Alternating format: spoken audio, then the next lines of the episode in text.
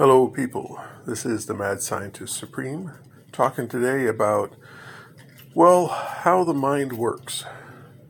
Whatever you're involved in, if you're a car guy, your mind is always going to be going back, well, to cars, to whatever area of the car or cars that you uh, are fascinated with.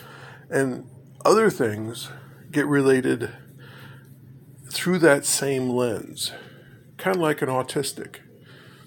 An autistic person that has always thinking about math is going to see the world in mathematical terms. How, you know, how many square feet is that opening of that doorway? How many uh, square feet of carpet there is? If you had, if the carpet was made out of one individual thread, how long would that thread be? You're always thinking math if your area is math. If your area is music, everything is music, and how the different surfaces reflect sound, and what would be the best place to listen to music in, and what would be the best place to play the music, etc. Well, when you study everything, everything is related to everything. I've spent my life studying as many different divergent topics as possible in order to try to connect them together. Well, recently I've been studying a little bit more on carbon. Uh, there's a new company called Avadain, and I saw it on Facebook, and they were working with uh, graphene. Now, graphene is a f- wonderful uh, new substance. Well, new. I knew about it back when I was in high school. Uh, drew it out. I knew it could be made. Um, and graphite from your pencil is graphene with a little bit of clay in it. And if you learn to separate out the two, you got graphite or graphene. So you take graphene, and if you could make it into one sheet, it's stronger than diamond. Um, it's incre- it, it's a superconductor at room temperature. Well, almost a superconductor, but it's an incredibly good conductor, much better than gold at room temperature but you can't make, well, nobody has figured out yet how to make long sheets of it or long ribbons of it in order to conduct electricity. The, their fly speck size is the biggest that we've gotten so far. And so, of course, with my very odd studying, I went in and I thought about it and thought about it. And if uh, years ago, going with 20, might have been 30 years ago, there was an experiment where they took magnetic fields um, and opposing them. Now, an MRI works by throwing a magnetic field through something. It does magnetize everything in there, but we're not magnetic critters, right? We're not steel. We don't stay magnetic. So a magnet, f- magnetic field going through you magnetizes your various proteins and chemicals, but then almost immediately they demagnetize. Well, when your system demagnetizes, it sends out a weak magnetic signal. And each protein, each different chemical in your system is going to demagnetize at a different rate.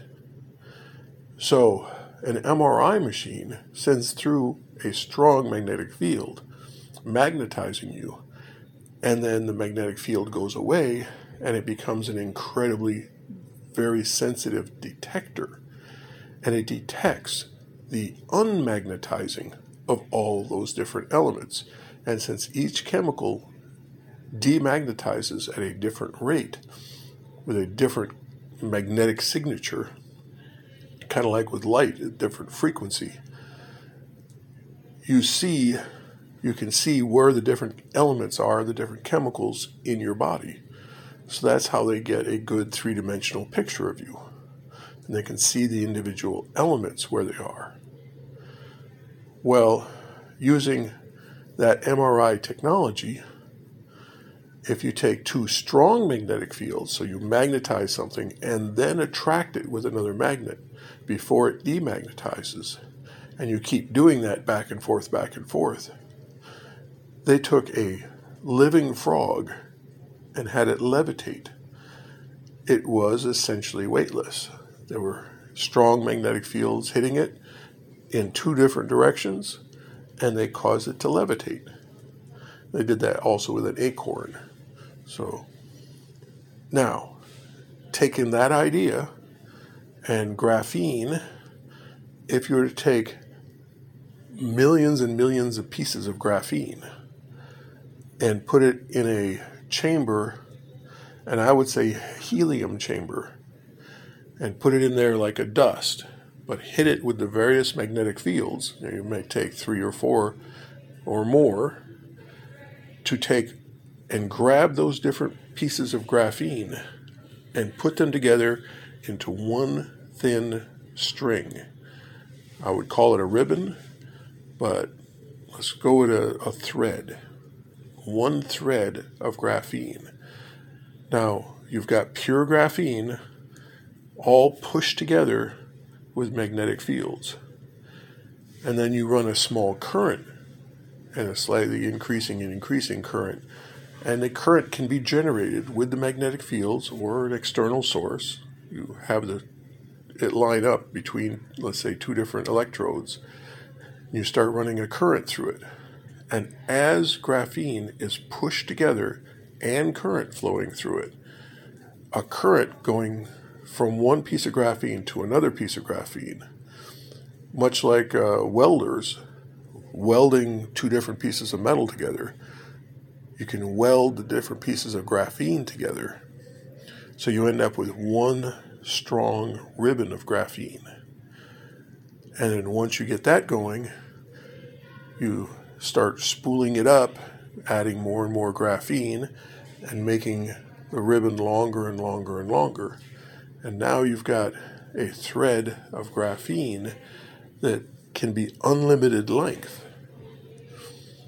Well, a graphene ribbon or thread that's 40,000 miles long can be brought up into orbit, into geostationary orbit, unwound, half of it going up, half of it going down, and when it reaches the Earth, you can add weight to it and send up stuff into outer space